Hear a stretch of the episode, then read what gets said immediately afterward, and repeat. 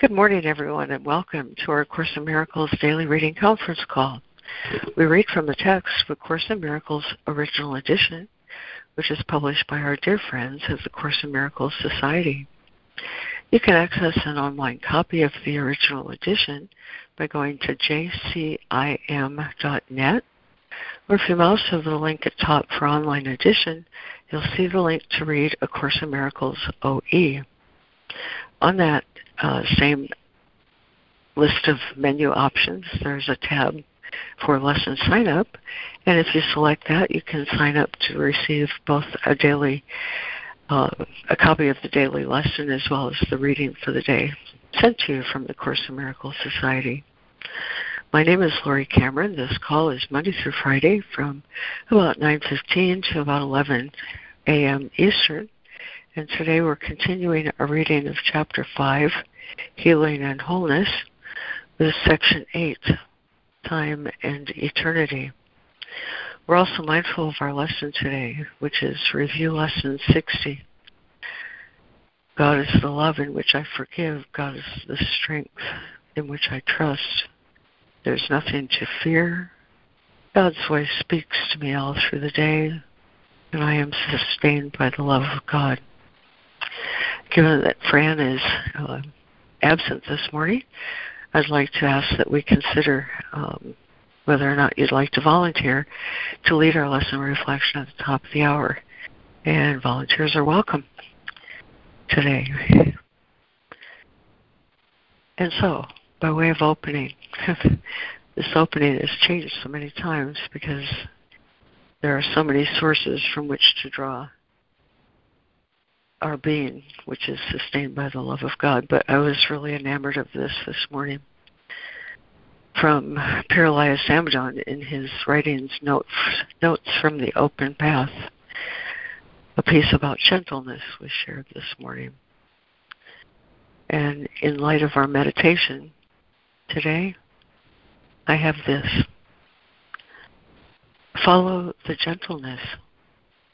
You'll know it by its welcome. There is a sun warmth inside, nurturing the fruit of your being, Rumi tells us, a love breath that lets you open infinitely. Let its gentleness pervade your mind and heart and body.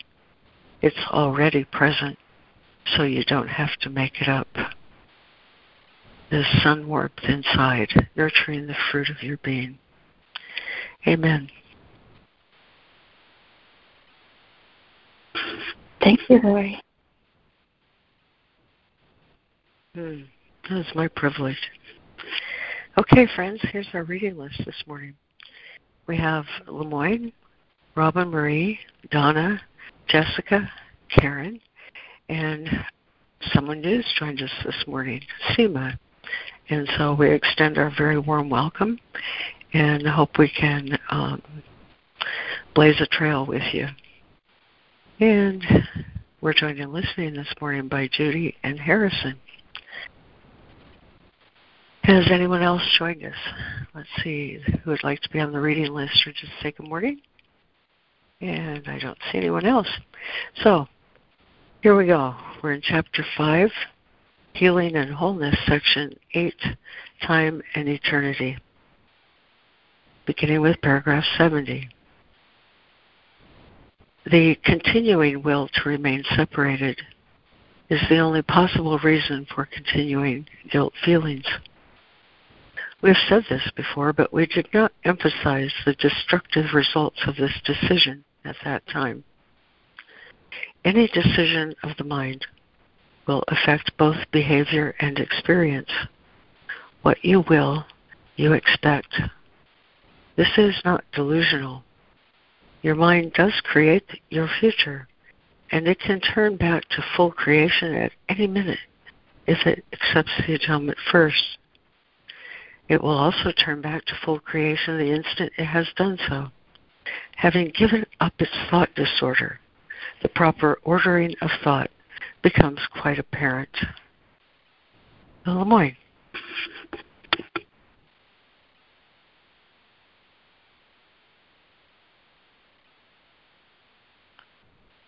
Uh, time and eternity. The continuing will to remain separated is the only possible reason for continuing guilt feelings. We have said this before, but we did not emphasize the destructive results of this decision at that time. Any decision of the mind will affect both behavior and experience. What you will, you expect. This is not delusional. Your mind does create your future, and it can turn it back to full creation at any minute if it accepts the atonement first. It will also turn back to full creation the instant it has done so. Having given up its thought disorder, the proper ordering of thought becomes quite apparent. God, in His knowledge, is not waiting, but His kingdom is bereft while you wait. All the sons of God are waiting for your return just as you are waiting for theirs. Delay does not matter in eternity, but it is tragic in time. You have elected to be in time rather than eternity, and have therefore changed your belief in your status. Yet your election is both free and alterable. You do not belong in time. Your place is only in eternity, where God Himself placed you forever. Thank you, Lemoyne and Robin Marie. 71. God in his knowledge is not waiting, but his kingdom is bereft while you wait. All the sons of God are waiting for your return, just as you are waiting for theirs. Delay does not matter in eternity, but it is tragic in time. You have elected to be in time rather than eternity, and have therefore changed your belief in your status. Let your election, yet your election is both free and alterable.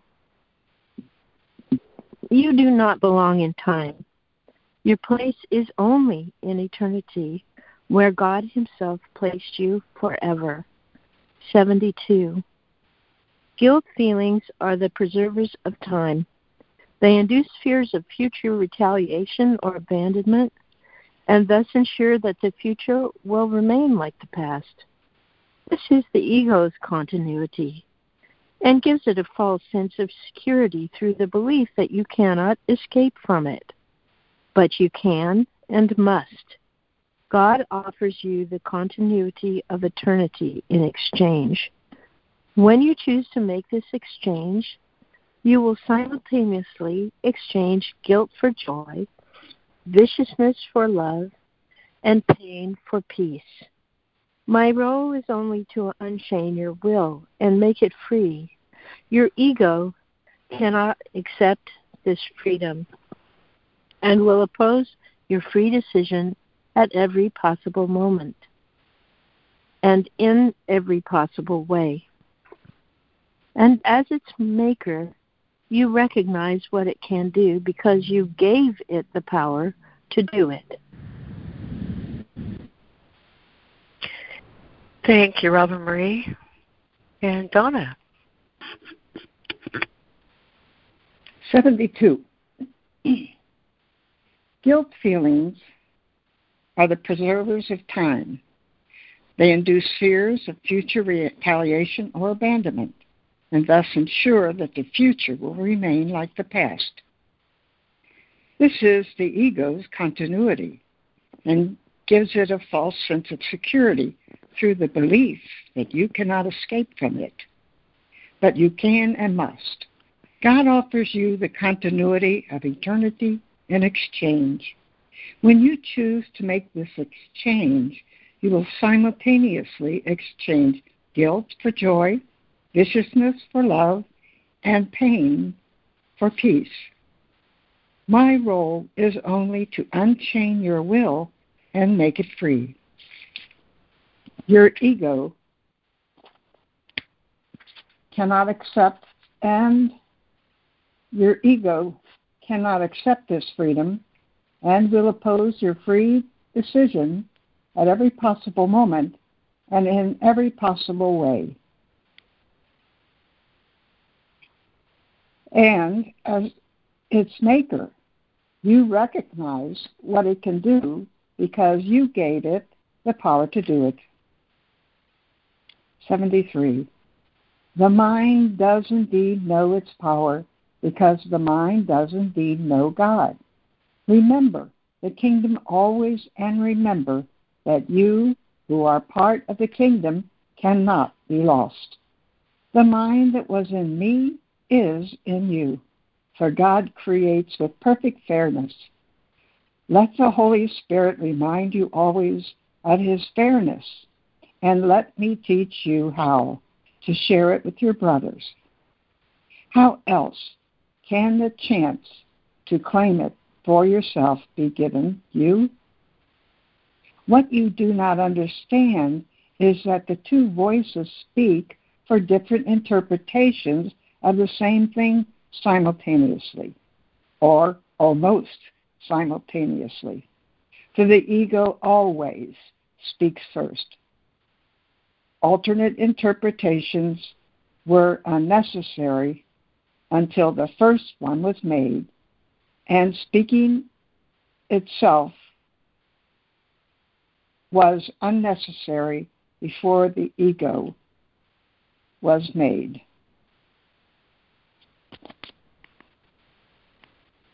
Thank you, Donna. And Jessica.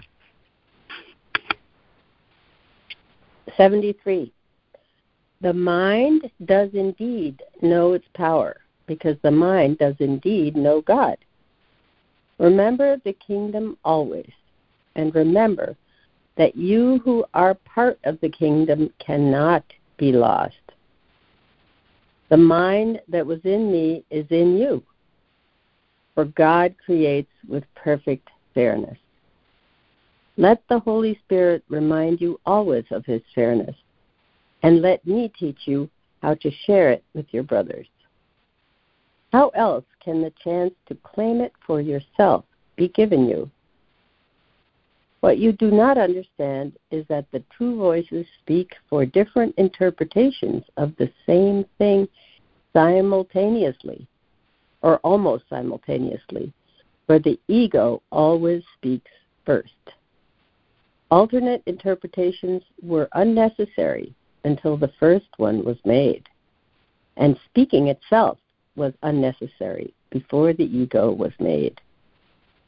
74. The ego speaks in judgment, and the Holy Spirit reverses its decisions, much as the Supreme Court has the power to reverse the lower court's decisions about the laws of this world. The ego's decisions are always wrong because they are based on a complete fallacy which they were made to uphold. Nothing the ego perceives is interpreted correctly. Not only does it cite Scripture for its purpose, but it even interprets Scripture as a witness for itself. The Bible is a fearful thing to the ego because of its prejudiced judgment. Perceiving it as fearful, it interprets it fearfully having made you afraid, you do not appeal to the higher courts because you believe its judgment would be against you.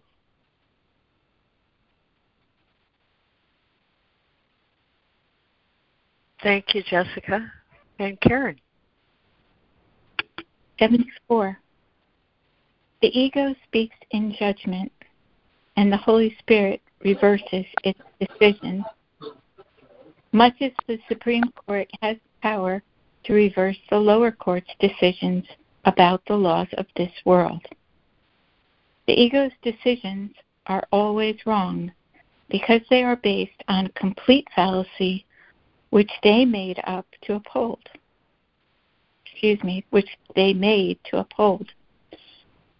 Nothing the ego perceives is interpreted correctly. Not only does it cite Scripture for its purpose, but it even interprets Scripture as a witness for itself. The Bible is a fearful thing to the ego because of its pre- prejudiced judgment. Perceiving it as fearful, it interprets it fearfully. Having made having made you afraid, you do not appeal to the higher court because you believe its judgment would be against you. 75.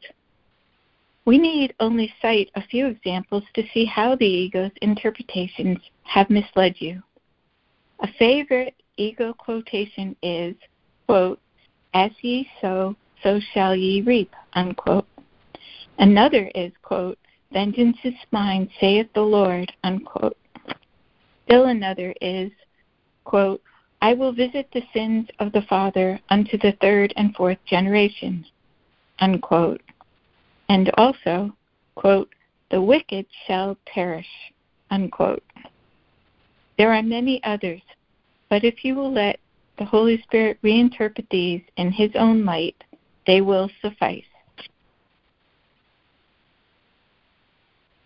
Thank you, Karen. And uh, Seema, have you noticed if your copy of the course is going along with uh, as we're reading? Actually, it is not. So, is it okay if I listen and maybe in the future? It is. Absolutely. Okay, right? And I might have to go a little bit early, so just apologizing in advance. Thank you. Oh, that's sweet. Thank you. And we're so glad you. you joined us. Thank, Thank you. you. Thank you. Um, so, do we have a new reader then for 75 and 76?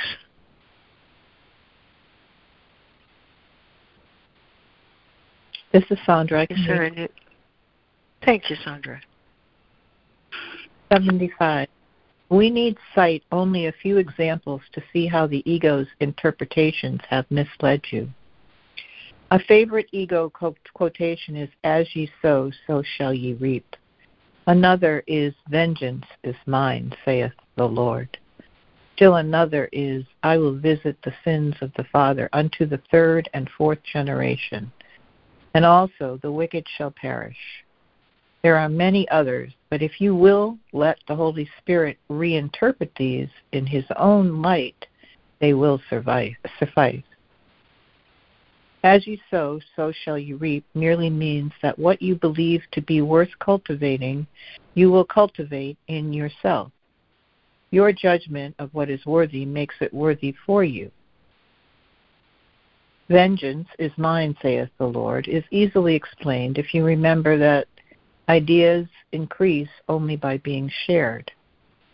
This quotation therefore emphasizes the fact that vengeance cannot be shared. Give it, therefore, to the Holy Spirit, who will undo it in you because it does not belong in your mind, which is part of God.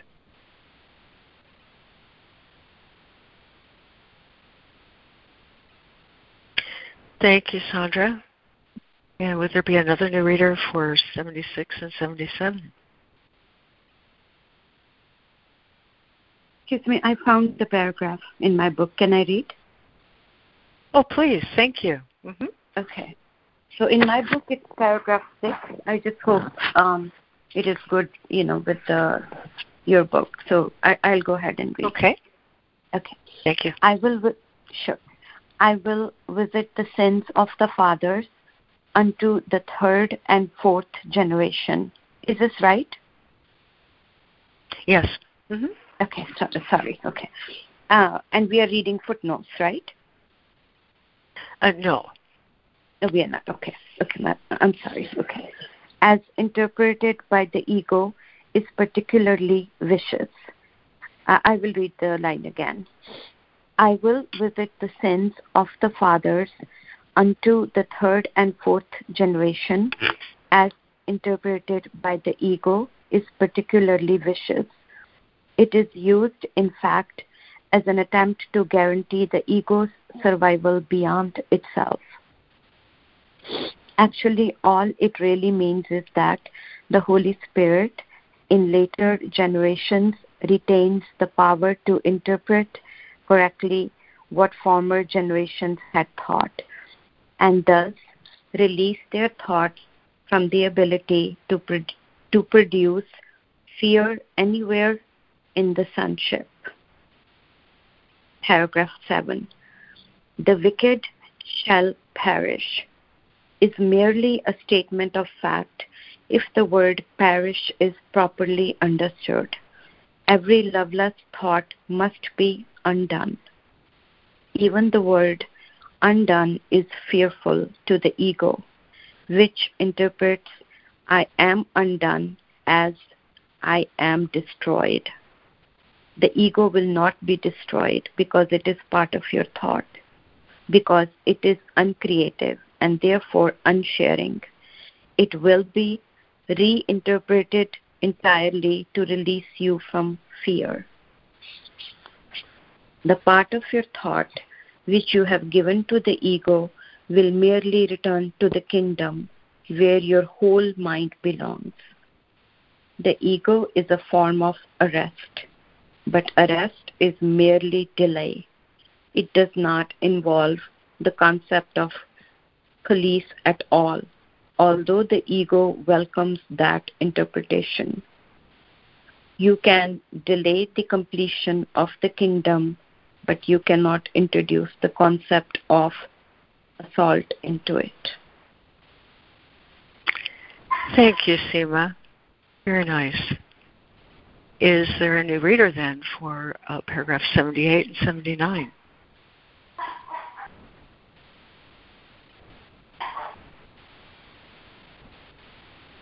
78 and 79. Alrighty, back to you, Lemoyne.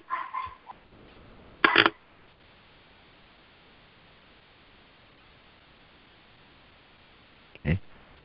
The ego will not be destroyed because it is a part of your thought, but because it is uncreative and therefore unsharing, it will be reinterpreted entirely to release you from fear. The part of your thought which you have given to the ego will merely return to the kingdom where your whole mind belongs. The ego is a form of arrest, but arrest is merely delay. It does not involve the concept of punishment, although the ego welcomes that interpretation. You can delay the completion of the kingdom, but you cannot int- you can delay the completion of the kingdom, but you cannot introduce the concept of assault into it.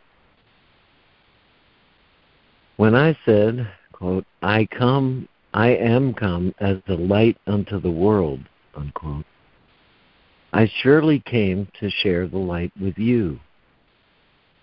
Remember the symbolic reference we made before to the ego's dark glass. And remember also that we said, quote, do not look there. It is still true that where you look to find yourself is up to you.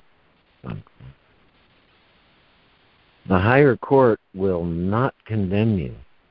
It will merely dismiss the case against you there can be no case against the child of God, and every witness to guilt in God's creation is bearing false witness to God Himself.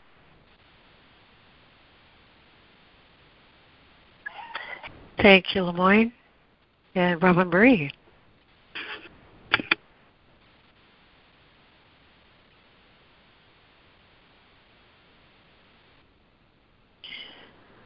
79. When I said, quote, I am come as a light into the world, unquote, I surely came to share the light with you. Remember the symbolic reference we made before to the ego's dark glass. And remember also what we said, quote, do not look there, unquote. It is still true that, quote, where you look to find yourself is up to you, unquote. The higher court will not condemn you. It will merely dismiss the case against you. There can be no case against a child of God.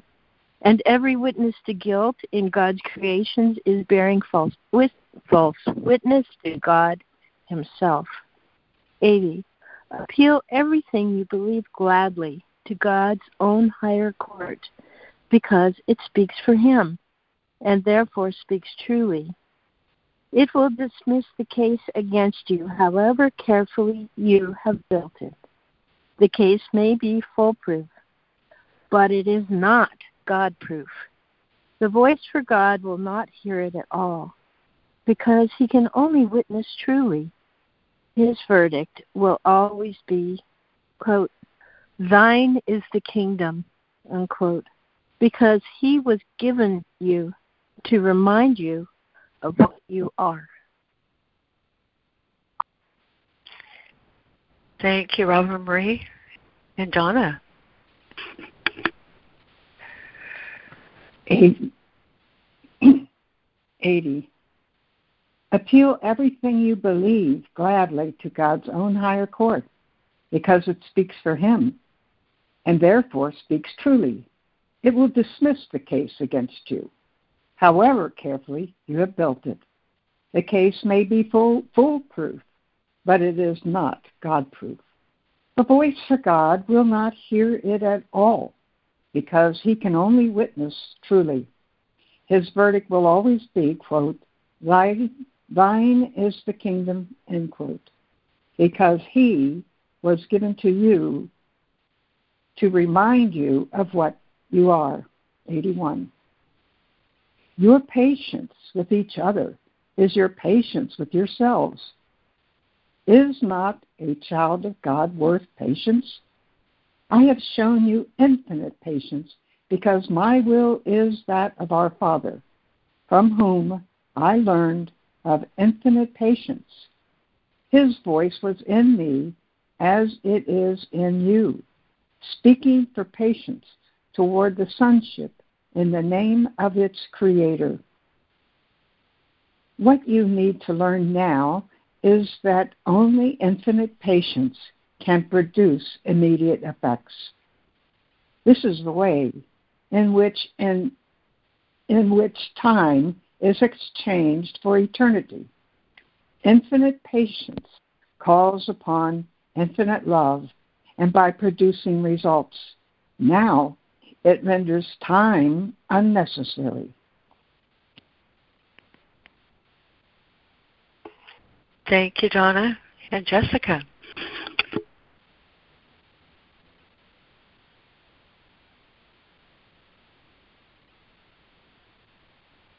Sorry. okay. Um, 81.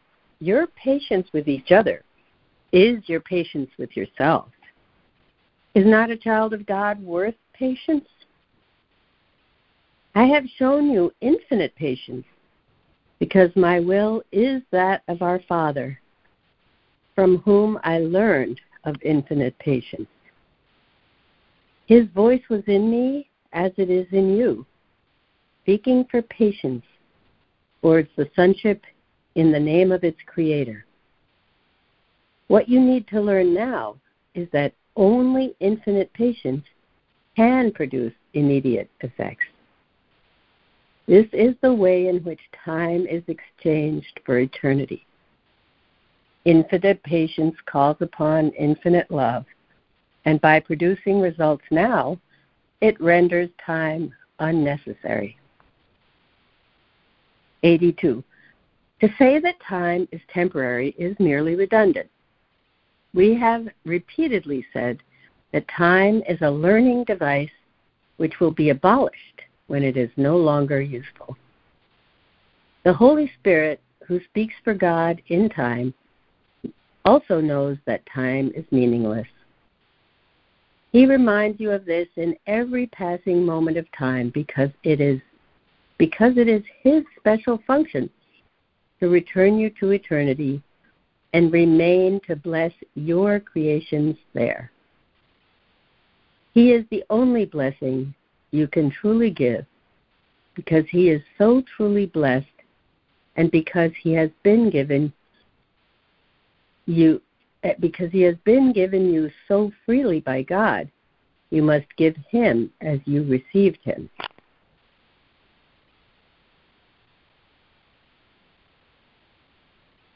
Thank you, Jessica. Uh, and Karen. 82. To say that time is temporary is merely redundant. We have repeatedly said that time is a learning device, which will be abolished when it is no longer useful. The Holy Spirit, who speaks for God in time, also knows that time is meaningless.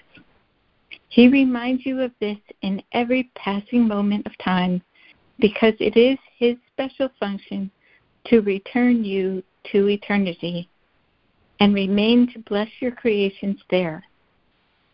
He is the only blessing you can truly give because he is so truly blessed. And because he has been given you so freely by God, you must give him as you received him. Thank you, Karen, and thank you, everyone who read today from this beautiful Section 8, Time and Eternity. Um, let's see here. Just to touch on a few ideas in this section. From paragraph 70, the continuing will to remain separated is the only possible reason for continuing guilt feelings.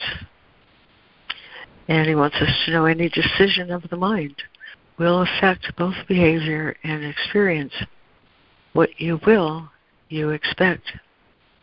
Your mind does create your future, and it can turn back to full creation at any minute if it accepts atonement first. In 71, all the sons of God are waiting for your return, just as you are waiting for theirs because you do not belong in time, and your place is only in eternity, where God Himself placed you forever. 72. Guilt feelings are the preservers of time. They ensure that the future will remain like the past, and this is the ego's continuity, giving you a false sense of security through the belief that you cannot escape from it. But you can and must. God offers you the continuity of eternity in exchange. And when you choose to make this exchange, you will simultaneously exchange guilt for joy, viciousness for love, and pain for peace.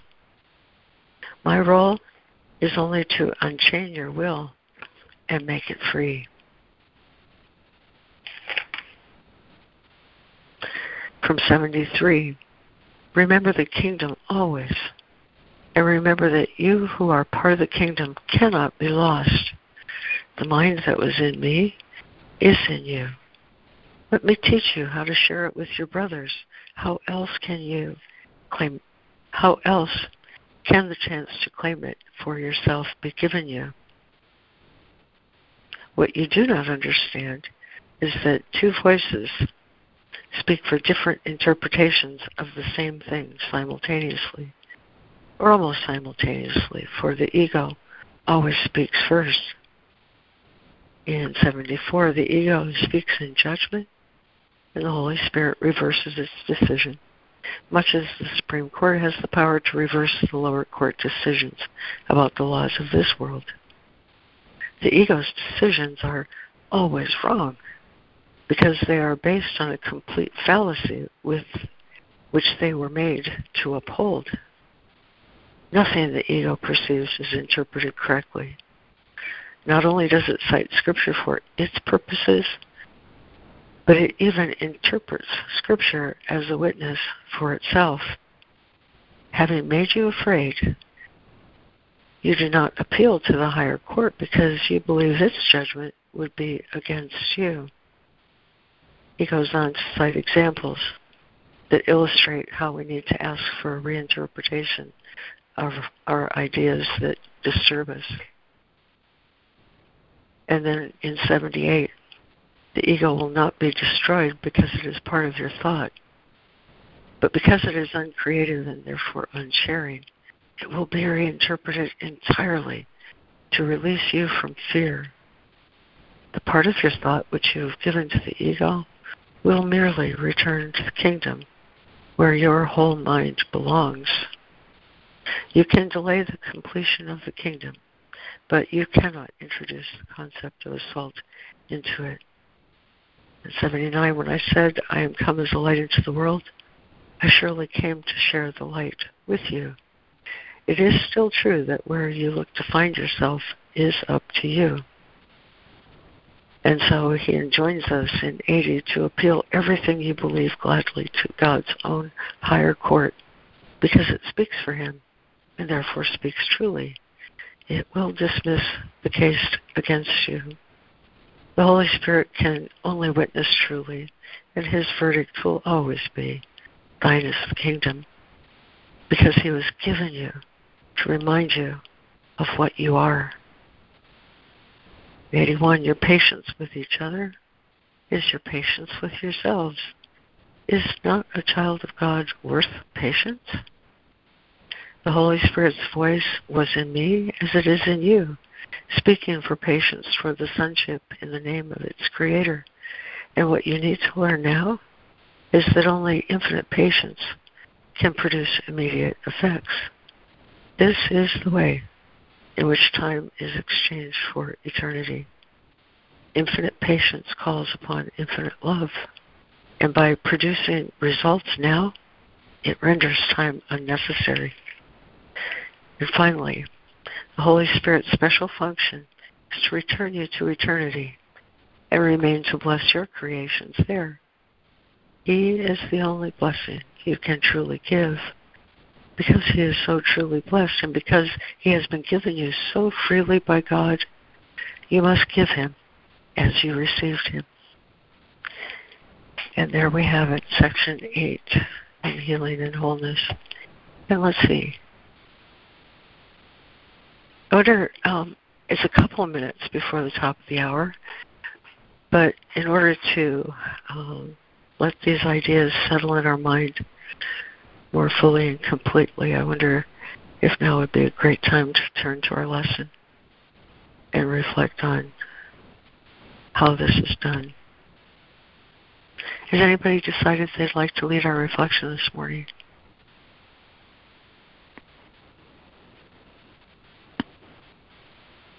This is Donna, and if no one else is, I will. Um, thank you, Donna.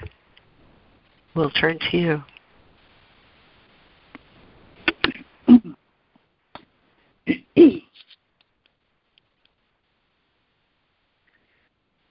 I'd like to move into the lesson this morning, carrying the quality of our opening on gentleness and a sentence from paragraph 81 Infinite patience calls upon infinite love, and by producing results now.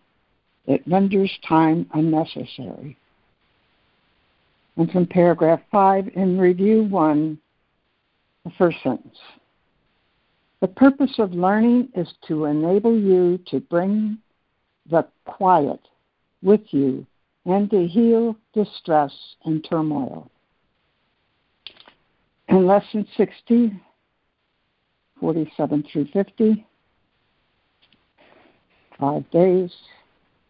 God is the love in which I forgive.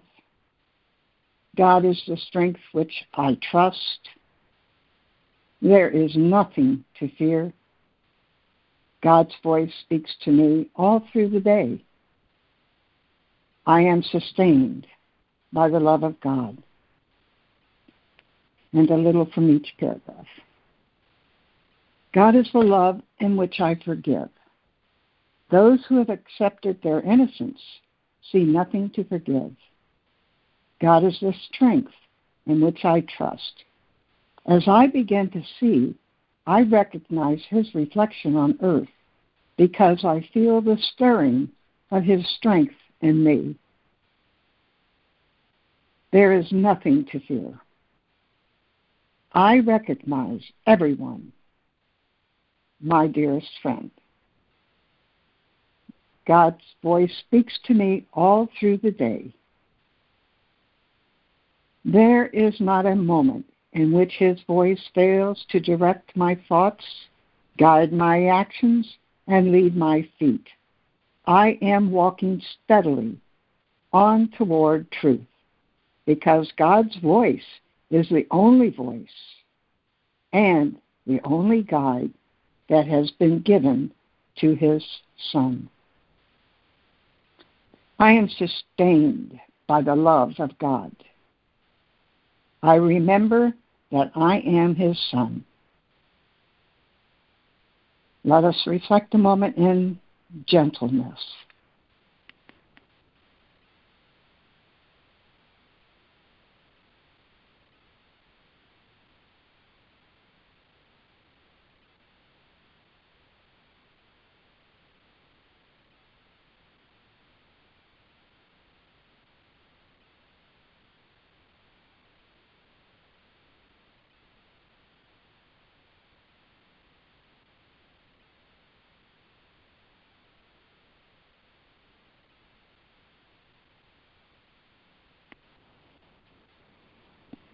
Lesson 60. God is the love in which I forgive. God is the strength in which I trust. There is nothing to fear. God's voice speaks to me all through the day. I am sustained by the love of God. And a prayer. Let us remember God is real, and so are we. Amen. Amen. oh, thank you, Donna. That was beautifully done. Thank you, Donna. Thanks, Donna. That was wonderful.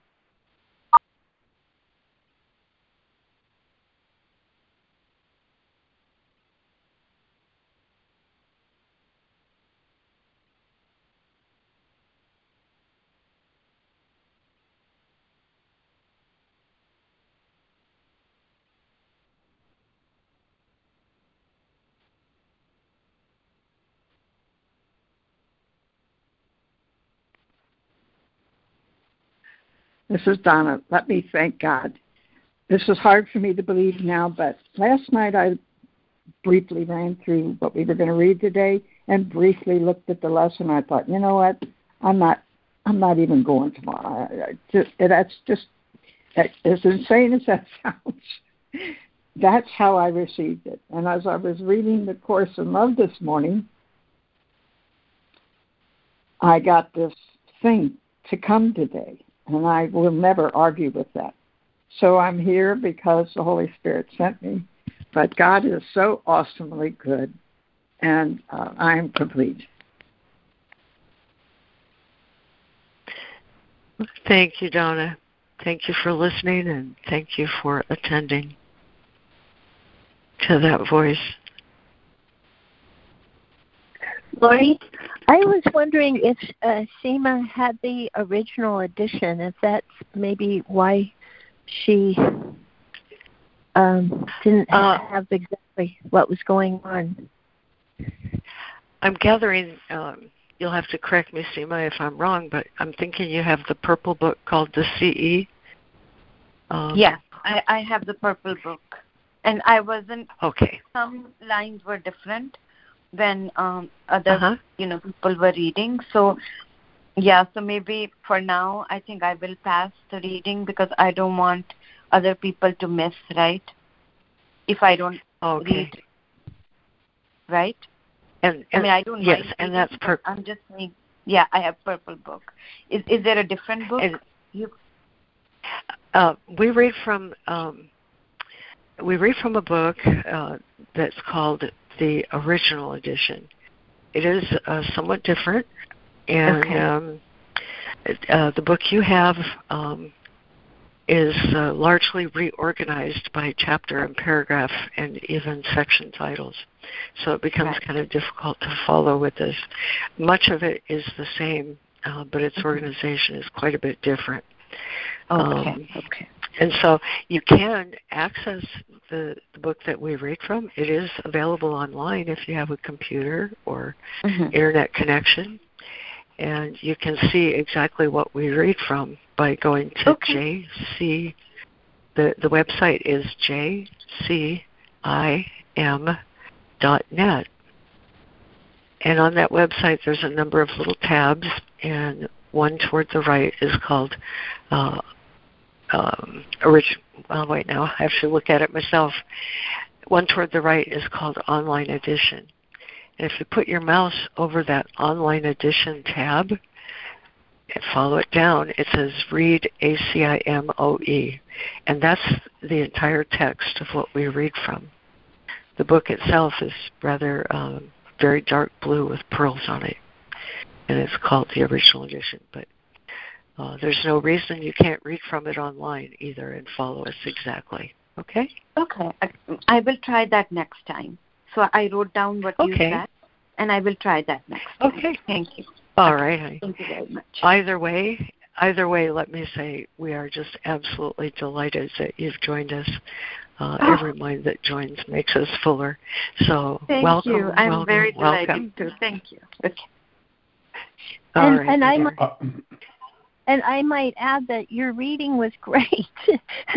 so, you know, Yes, if you was. feel like reading and it's not exactly, you know, the number that we're on, but it's what we're reading, please do. And thank you. Okay. Thank you. Thank you, much. Robert Next Marie. time I will I will find the online. Thank you. Okay. Yeah. Just because it's easier to follow. if Patricia concurs. Your reading was great, honey. Yes, it Oh, was. matter. thank you so much. I'm so happy to be Perfect. here and Yeah. listening to everybody. You guys are all wonderful. It all says the same. You're in It does. harmony. Doesn't matter what book. And Charles? Hello, everyone. I love it. I love it. I love it. I love it. I love the love. I love the love. I was going to mention that uh, I go to christmind.info, I-N-F-O, and that uh, has the book with the pearls on it. And that's where I read from. Yeah. Oh yeah. Thanks, Charles. Teach- Another great teachings rich website. Yeah.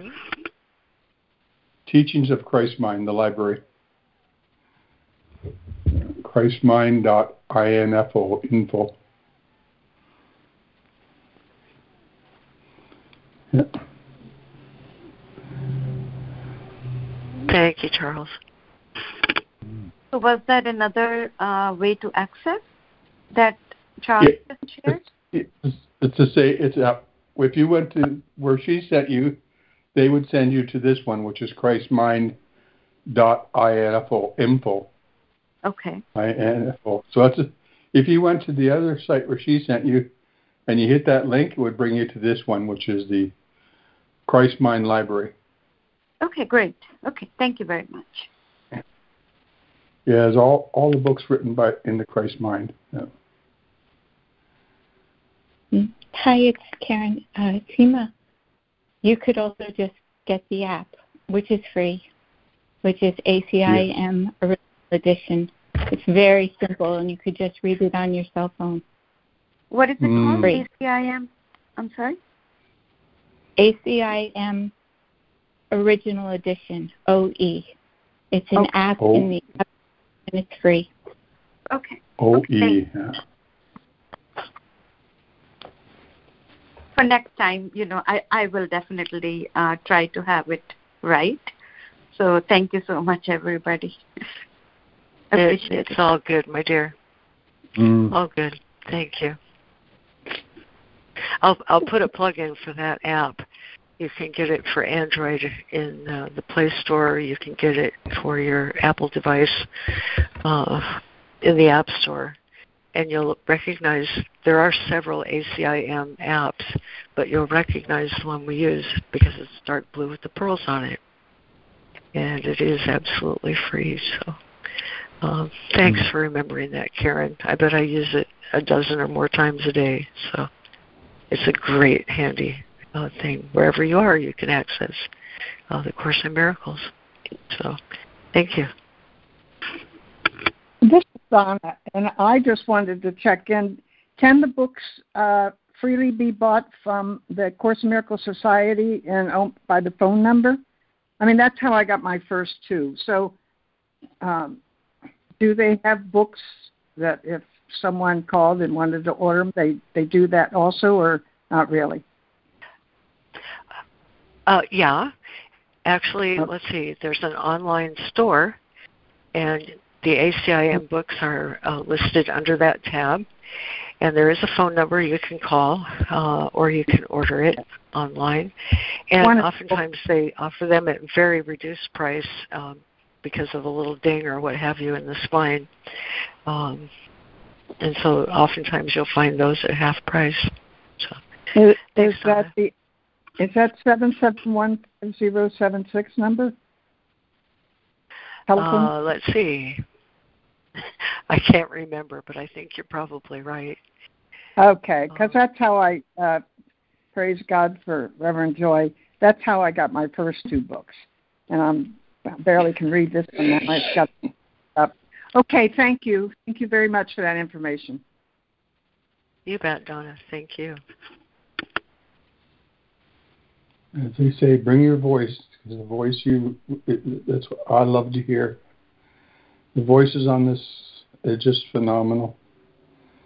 The words are nice, but when the voice is given to the words, wow, what a difference.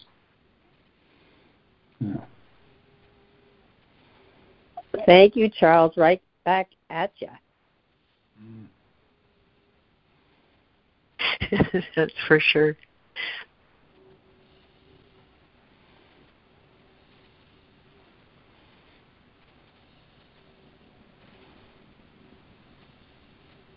Mm, Patricia here. Charles, there's um, an echoing. I, I think of it because I've got a little popcorn thing I do that the that the souls are popping awake. You know where um, it's turning out that there are many. I'm searching out. You know how we're communicating these days. So I I look out across the planet in different languages and I've discovered something. It was shared here recently and it's all over the place that people are turning the page of the Course in Miracle book. It doesn't matter what version. It's actually the curriculum. And there's this field of vibration that one scientist said that the actual book has a I don't know, some high open frequency in it. But just to make my story shorter, I'm hearing several people confess at a time where it feels safe to do it in Course in Miracle gatherings that they go to turn the page and it's blank. And it's filled with light. And it just it just lights them up. And they they're they don't know what's happening. And then they realize as they look into it that the words are appearing as they look and as they turn the next page that it's empty. And it's only the light in the book itself is the light in them. And they're they're confessing to everybody in their groups. They don't know what's happening to them. And saying the common thread i find. The common thread is their lives are changed forever. And they've got a sense that they are the love that they have written every word on this book they are not separate from any author or story of any kind, that every story only serves the one turning the empty page. so there's a rumor going out now.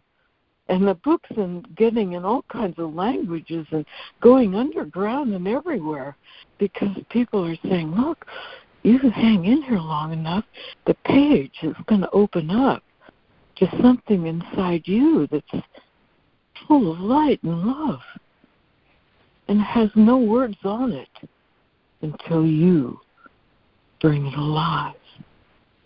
Isn't that amazing? we're on to something here, and it's a miracle. Thank you for being with you. Thank you. Mm. Oh, thank you, Patricia. I'm Thank you, really happy to hear that. Mm. Thank you, Patricia. All right. That was beautiful. I love that. I'm a book unwritten. That's beautiful.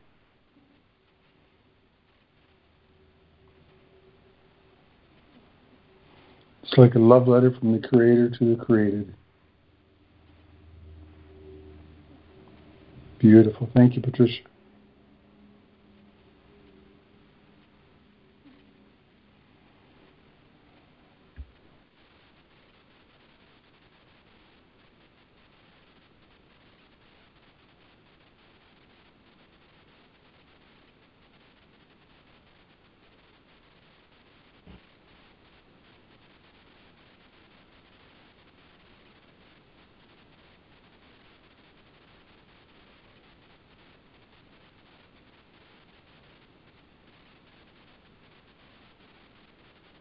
This is Jessica, and I just want to make a general comment about this work. Um, people use the word beautiful a lot, and I think it is entirely perfect for the description of what we read every day. And all these words are the most beautiful thing there is because it points to our Creator, our relationship with our Creator, our communicator with our Creator, our true self, the truth of where we are and who we are, um, and who each other are together. so um, it is more beautiful than the most beautiful flower, and more beautiful than the most beautiful sunset, and more beautiful than the most beautiful person or baby, which I'm obsessed with babies. I love babies, but these words and this truth is the most beautiful thing. I'm complete. Thank you, sir. Thank you, Jessica. Thank you. Thank you, Jessica. Very, very heart opening. Mm. If I may add, um, I, I agree with you, Jessica, fully. Um, you know, like some of you know me from another um, Reverend Pam's um, group, so sometimes I'm able to attend, but I feel, uh, you know, I might get short of words to express myself, but I feel like a very um, safe blanket over me when I read this when, and when I hear all of you because, you know, I have lived in fear and uh, I'm working on myself, and it, it is just so, so uh, beyond uh, like words. I can't, I don't have the words to express. So I just feel wonderful, really safe being um, being you know with you all and your shares and sharing with you all and listening to this this book is just so good I, you know i'm sorry I, I don't express myself very well but this is all i wanted to say i just i feel great thank you so much Mm. No, that you. was beautiful, my dear. That very warm blanket um, image was just very inviting. Thank you very much. Mm. Yes, refuge and strength. I love that. Thank you.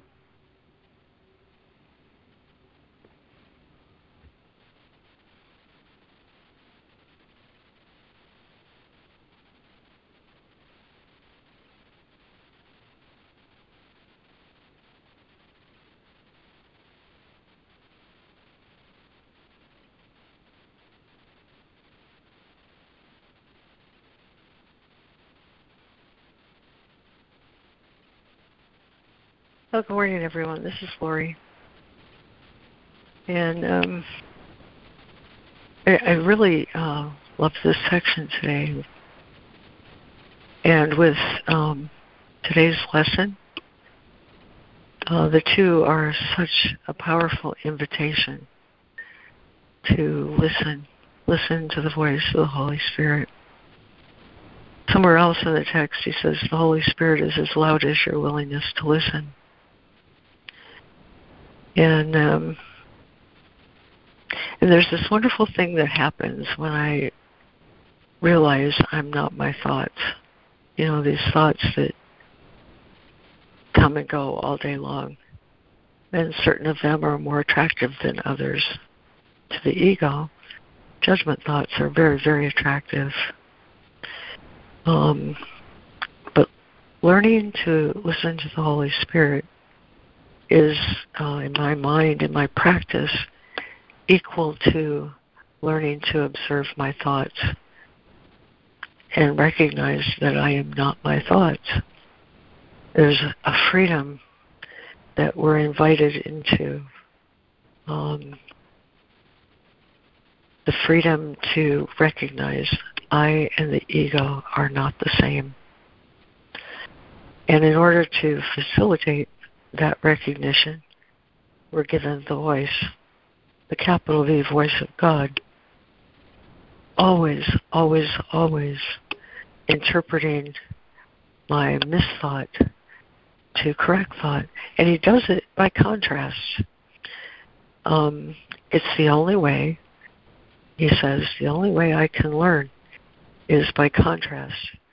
When I listen to the voice of the ego, I experience ego like effects lack of peace, separation, judgment, blame, condemnation, fear, guilt, above all.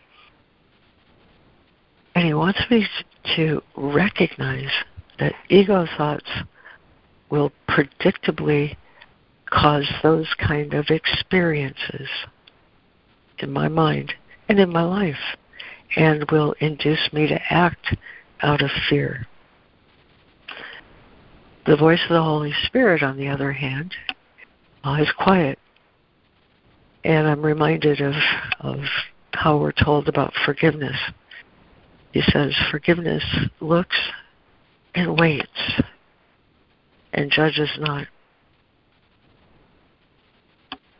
The voice of the Holy Spirit, as loud as my willingness to listen, will always correct my mistaken thoughts and when I listen to the Holy Spirit, I will experience different effects of those thoughts. I'll start to have experiences of freedom, of release, an experience of happiness, moving all all the way toward joy sometimes, and a feeling of magnitude, magnanimity, the feeling that uh, this makes me happy enough, I'd like to share it with you. Those kind of experiences. And so, as I follow this voice, as I learn to release my mistaken ideas and listen more closely to the voice of the Holy Spirit, he says, God, God's voice speaks to me all through the day as I learn to not trail along the path of ego thoughts the way it wants to lead me, but rather recognize there's another way, there's another voice, there's another way to see, there's another way to think, there's another way to interpret this thing that hurts me. As I learn to do that over and over and over, I'm led out of time into eternity.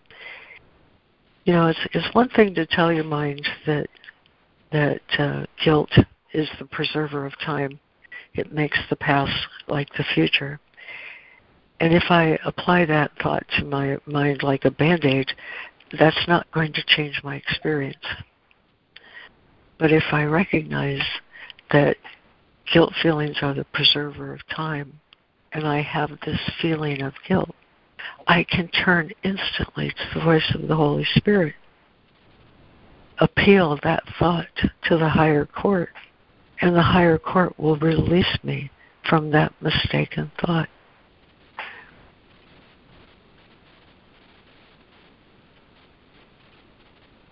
And then one day, you'll walk down the stairs and open the door. And as you do, you'll realize this soul, this soul that you are, this soul that I am, is eternal, that everything learned is remembered for eternity, that every correction by the Holy Spirit is a correction toward truth. And truth doesn't disappear. Once you know it, you can't unknow it. Um, I think of a time I was uh, driving with my sister, and it was a long drive, so I had a lot of time, and to just freely share our thoughts and ideas. Anyway, she was trying to decide whether or not to. Um, well, it doesn't matter what she was trying to decide. In any event, the longer we discussed it, um, the more it became clear to me that as we release our mistaken ideas together, we find ourselves in eternity. And I looked at her and I said, You know, Carol, it's already eternity. That's what I mean when I say the Holy Spirit um, leads me to have different experiences, different thoughts, different actions. And these actions proceed from a place in me that I had been unaware of. I didn't know it was there. He says our miracle uh, impulses rightly reside in our subconscious and they naturally flow out of us. As I allow my mind to be corrected by Holy Spirit, reinterpret me to be. That's what he does. The Holy Spirit reinterprets me to me what happens is a natural flow of loving thoughts and actions proceed in ways that I haven't thought of. They just arise when the occasion calls for it. And so, in this way, he reinterprets me to me so that I remember. So that I remember everything that was natural, a part of me in creation all that I had forgotten when I listened to the voice of the ego telling me what everything is and what everything means. Um, I think that's what I wanted to say. The other thing that I just want to say is that patience, that patience in paragraph 81. If I inquire deeply into that paragraph, what I discover is this is the mechanism for learning how to forgive. Infinite patience leads to an immediate effect. Why? Because I've stopped my thinking. I'm looking, I'm waiting, and I'm judging not. And in that in that gesture, I experience release from what troubled me. Paragraph 81 contains three things. It's the privilege of the released to release. This is how I experience a miracle that I can share because patience will be shared. And it's also how to forgive. So I was really happy uh, to read today's section, especially in light of the fact that God's voice speaks to me all through the day. When I listen, I'm complete. Amen. Thank you, dear Lord. Thanks, Laurie. Thank you, Laurie. Thank you, Laurie. And your voice is so calming and peaceful, and I really enjoy it. Thank you. She does a beautiful job. Of, Thanks, Marie. This is Sandra. Um, yeah, thank you for your focus, Laurie, on God's voice speaks to me all through the day. That was the one that really caught my attention this morning because it said, There is not a moment in which God's voice ceases to call on my forgiveness to save me. um, because I have a, a nasty addiction called uh, judgment. And it does not want to go away. I don't act on it anymore, but my thoughts are are judgmental. My thoughts still want to punish or get even or you know, it's just like or even just say that's wrong. You shouldn't do that. It's wrong and I'm right. And I have to forgive myself constantly because I'm not capable of judging. That's why we're all innocent. I don't know what happened to that person and why they're acting the way they are towards me. But what I'm being told is that as long as I have any judgmental thoughts, never mind that I don't even act on them, but I'm still thinking them, that, you know, that I'm really judging myself. And so I'm going to attract people who are going to judge and condemn me the way my thoughts are still judging and condemning them. So this, you know, forgiveness, God's voice speaks to me all through the day to remind me, Sandra, forgive yourself, forgive everybody, forgive the world, because that's the only way out of here is to forgive it. And I mean, I mean, I can't just say the words. I I can't think those kind of thoughts anymore.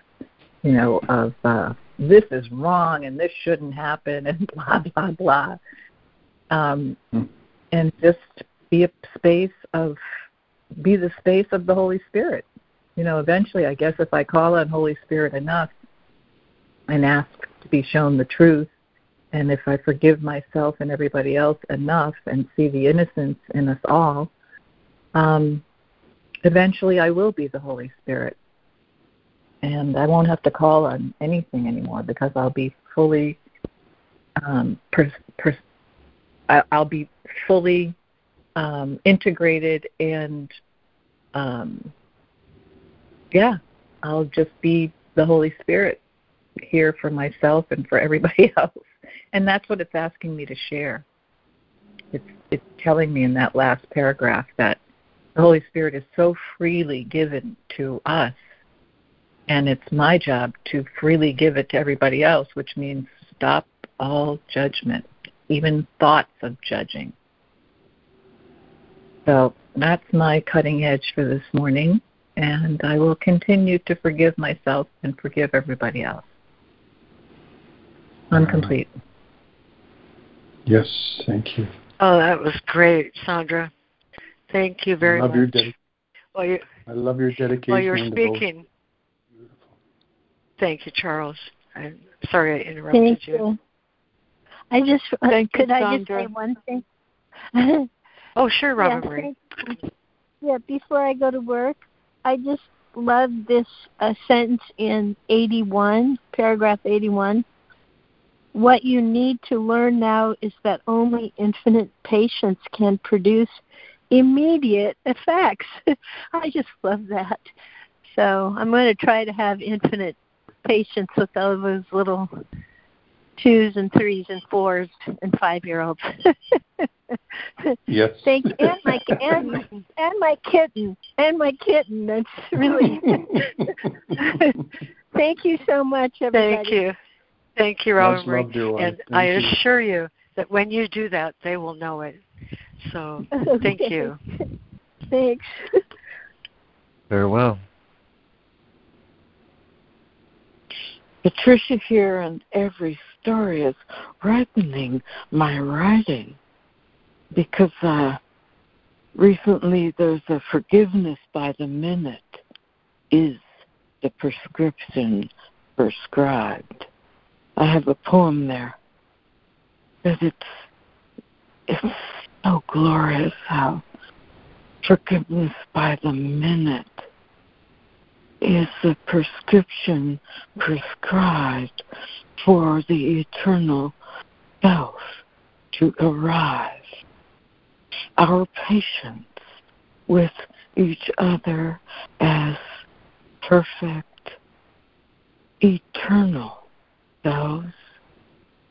No patience is needed for eternal self to know I can love you where you are, the child of God, knowing every second is a dose of eternal patience, knowing you are awakening. And everything I fear is that what you bring to me as perfection. Knowing the eternal self, you guys, with this chapter is a really big, glorious step when time ends. Time is simply the drop of love. One drop that we are given this book to know the next page. Let go of everything you think about, a meaning, because we are eternal. We have forever. Don't push anyone, especially oneself. Forgiveness by the minute is the dosage prescribed. Love ya. Thank you. Oh, that you, was Patricia. so wonderful. Thank you, Patricia.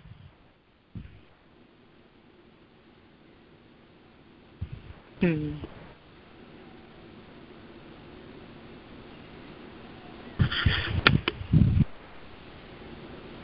I just got to follow up because you know me. When I let go, then I gotta, I, I gotta do some funny thing because we all know it isn't about getting it right. We know, or we wouldn't be on paragraph 81. We know we're not here to get it right. We're here to love everybody on their way. It isn't easy, but we know it. And we own it. Oh, love. Amen no to more right or wrong. No more right or wrong, honey. Words only belong to loving everyone else because they're the ones that show us our blind moments. Love you. Hmm.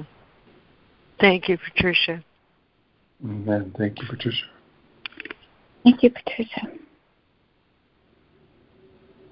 Good morning, it's Karen. Um, Hi, Karen. hi.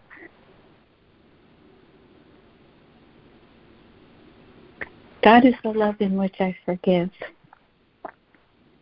Um, I love that, and I was thinking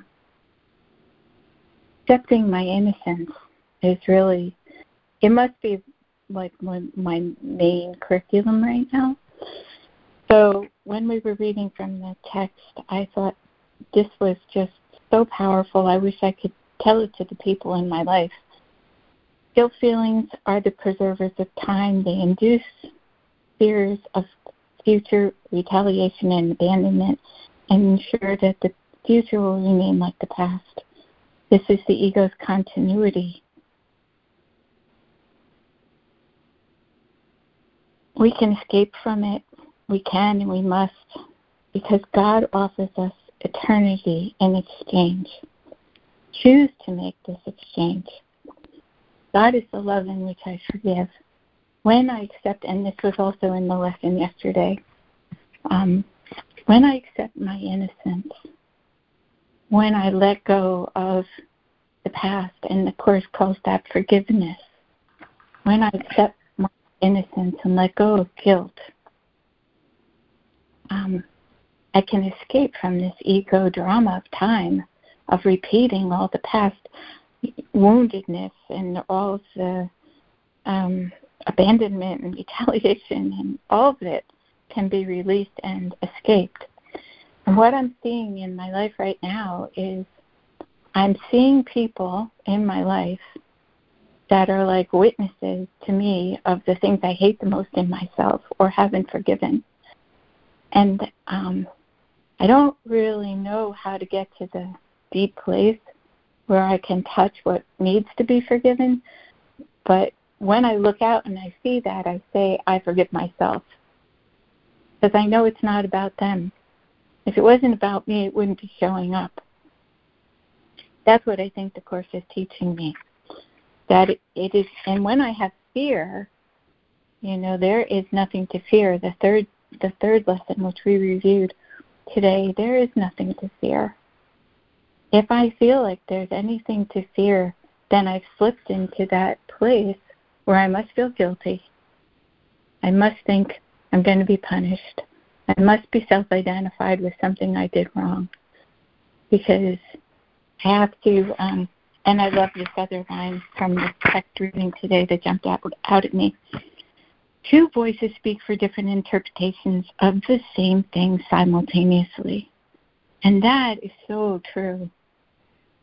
Every single thing in my life that gives me a problem, that makes me feel fearful, it's always the ego's interpretation. It's never God's interpretation. It's never the voice of God and the Holy Spirit. I've somehow slipped into the place where I'm listening to my ego again. And the other voice, the voice of the Holy Spirit, God speaking through me all through the day, is there. It just, I have to go a little deeper. So I guess what I'm trying to say is that whenever guilt or fear shows up, it's a, it means course correction. It means realignment. It means, whoops, I slipped.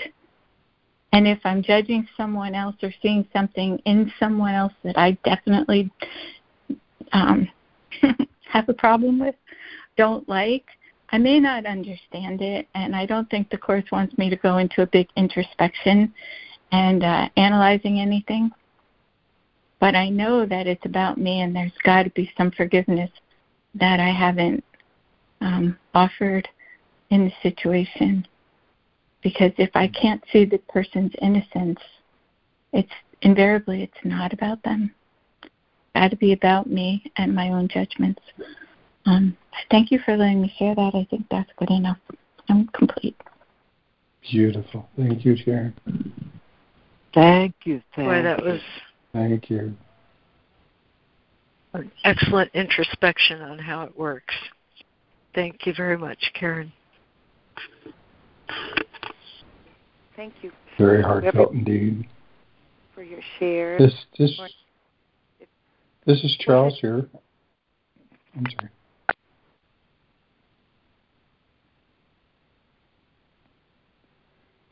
Uh, Charles um, and Judy. Okay, thank you. I'm just being brought to mind about the original sin. And we always think of fear as being the epitome of, of sin, but when we look at the shame, the shame one felt to hide themselves and to be able to project onto others the blame for the shame. Adam blamed Eve and Eve blamed the serpent. It's a natural consequence of shame is to project blame outside. And sometimes we don't really see shame as fear. And so I'm just bringing that to, to the point right now that shame does produce fear fear of judgment, fear of not being good enough, fear of doing something wrong, fear of disobedience. Judge, God judges us not, loves us wholly. He judged us not from the garden. He just said, This is the consequences of shame. Once you forgive yourself of shame, you'll enter back into the garden. You'll enter back into home who we are. God did not judge us. He just said these are the consequences of shame. Once you release the shame you feel inside, There'll be nothing holding you back from being who you truly are. And this is what I feel I'm hearing and and it's a big lesson for me to realize how much shame I feel within myself for how I look, how I behave with myself, how I've treated myself, how I've ignored um, all these things come from the shame that I feel. That's passed down from the origins of being itself. Yeah. I just thought I'd share. Thank you for bringing that to my attention and for your love and for your dedication to the truth. Amen. Thank you, Charles. I appreciate your transparency. Thank you. Thank you, Charles.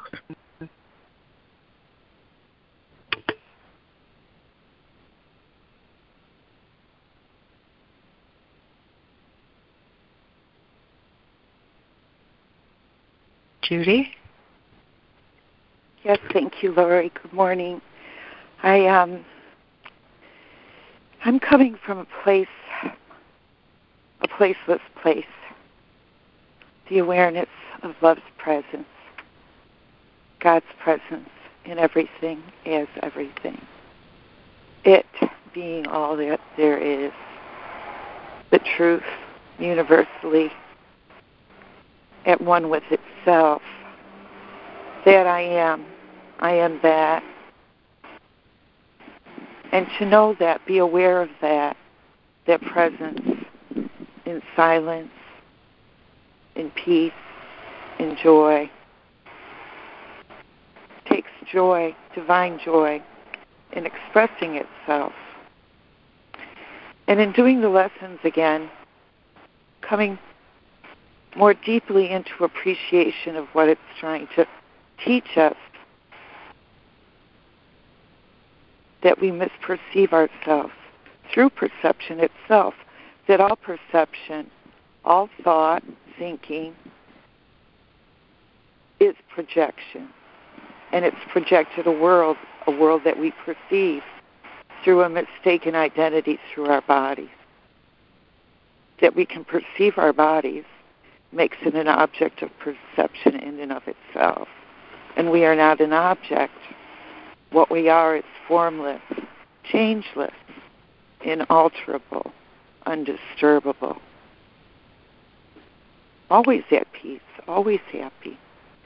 And the um, the lessons today, doing the lessons this morning, um, the one line that Sandra read that um, the voice in the the, the lesson, the voice of God, speaks to me all through the day, calls upon my forgiveness.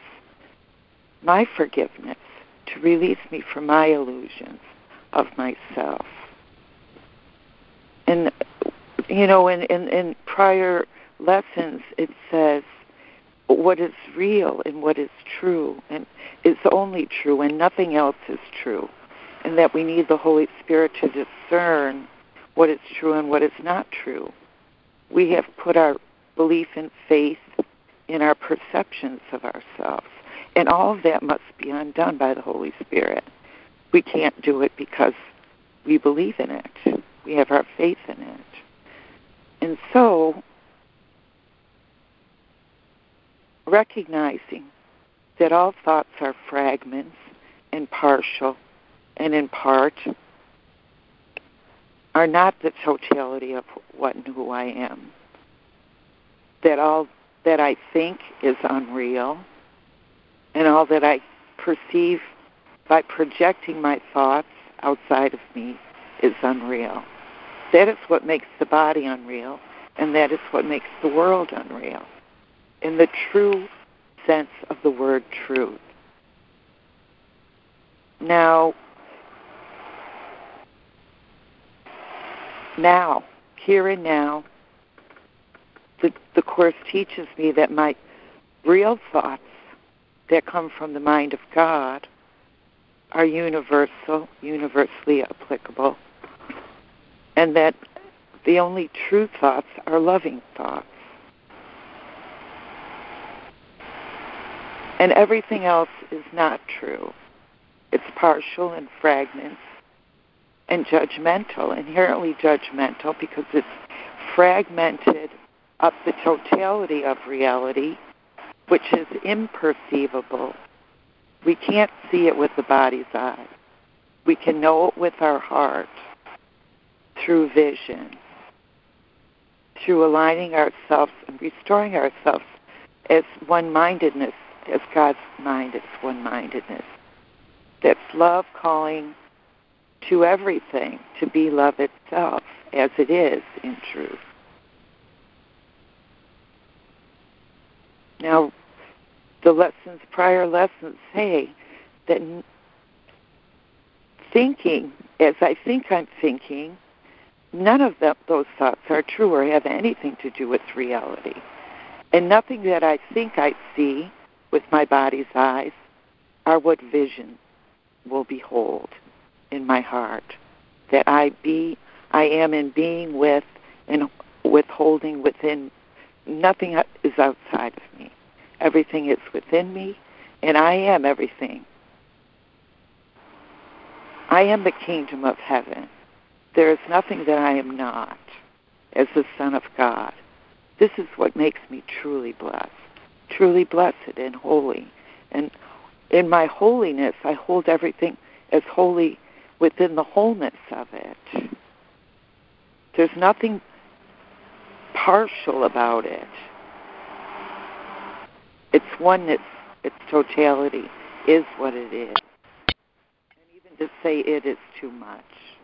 It's beyond words. It's beyond thought. It's beyond feelings. It's beyond experience, even. But we can know it because it is us. And the time, that the idea of time, time is just past and future.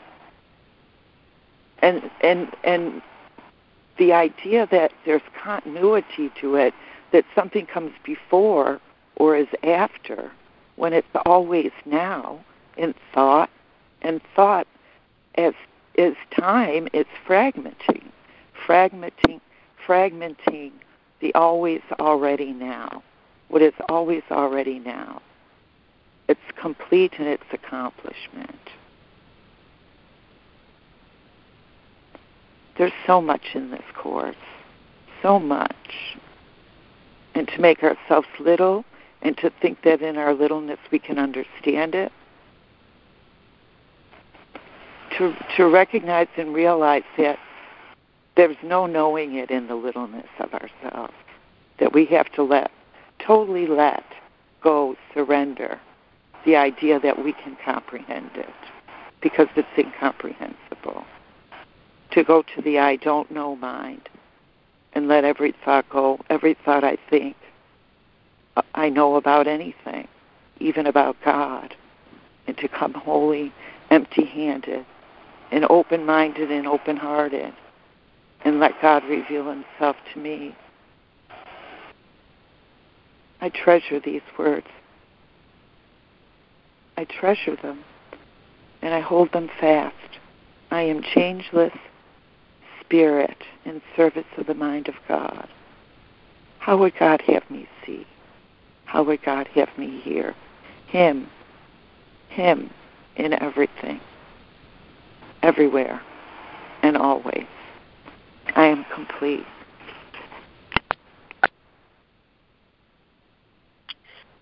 Thank you, Judy. Yes, you are. Oh, Judy, this is Patricia. I got to thank you from this eternal place. We said, you know, every word is asking for forgiveness.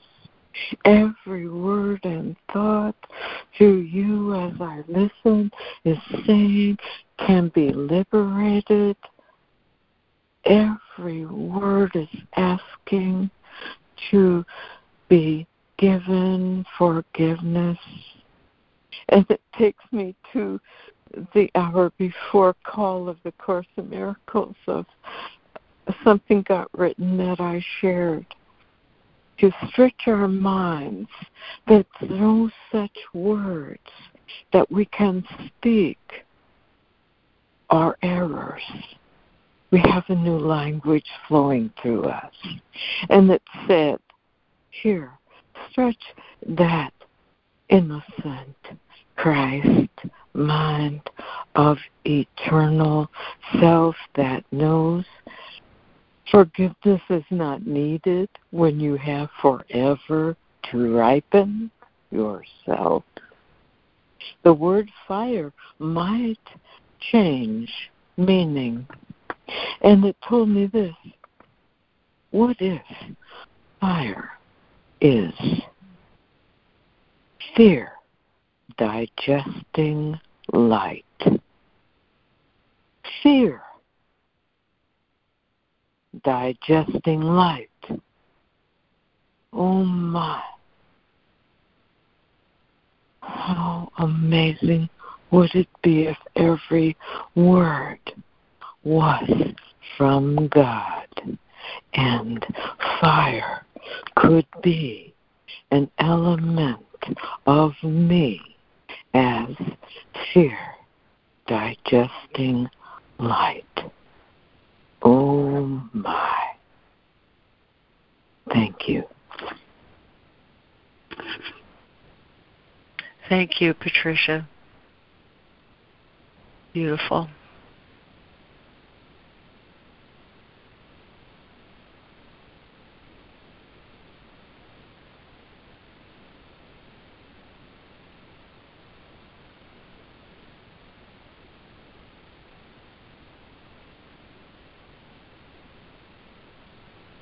I'll follow with the thing that personally called me when shame was brought up because the last 24 hours in the night before I entered the call before this one, I was awoken around 1 a.m.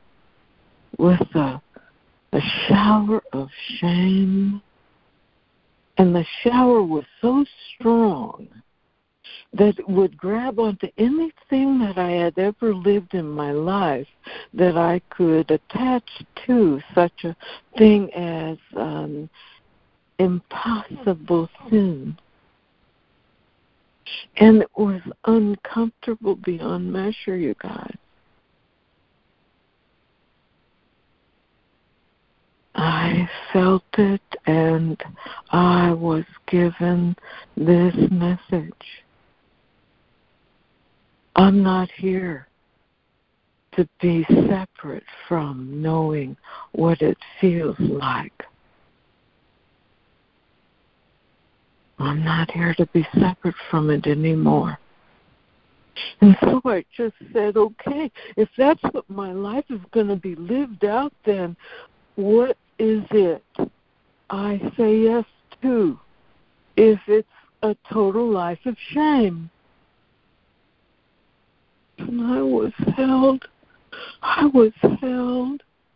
I was held with the eternal. Oh, honey, if you could see the photo above my bed. Oh my God. I was held by something that said, okay, no one else need know this but you.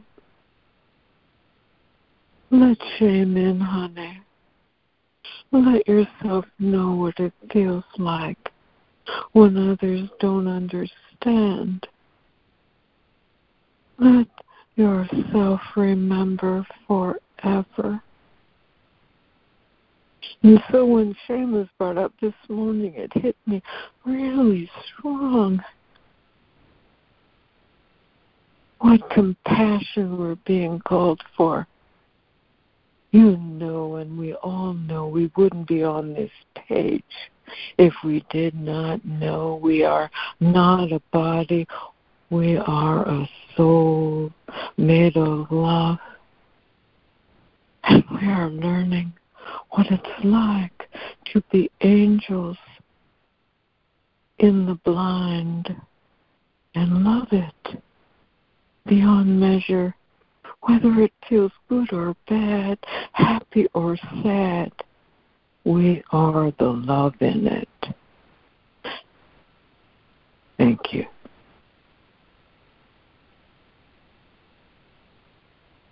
Thank you, Patricia. That was so elevating.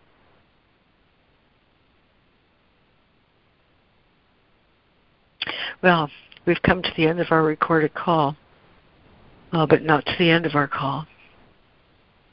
And uh, and I think if there's any message in this reading today, in our lesson today, it is let the Holy Spirit reinterpret me to me. Yesterday we read about the importance of this question what do I want? What do I want? And this work tells us that you perceive what you believe is there, and you believe it's there because you want it there. When I align my my will, my wanting, my intent for reinterpretation through the Holy Spirit, something wonderful happens that's like this. Perception has a focus. It is this which gives consistency to what you see. Change but this focus, what you want, and what you behold will change accordingly. Your vision now will shift to give support to the intent which has replaced the one you held before. Remove your focus on your brother's sins, and you experience the peace that comes from faith in sinlessness. This faith receives its only sure support from what you see in others past their sins. For their mistakes, if focused on, are witnesses to sins in you, and you will not transcend their sight and see the sinlessness that lies beyond.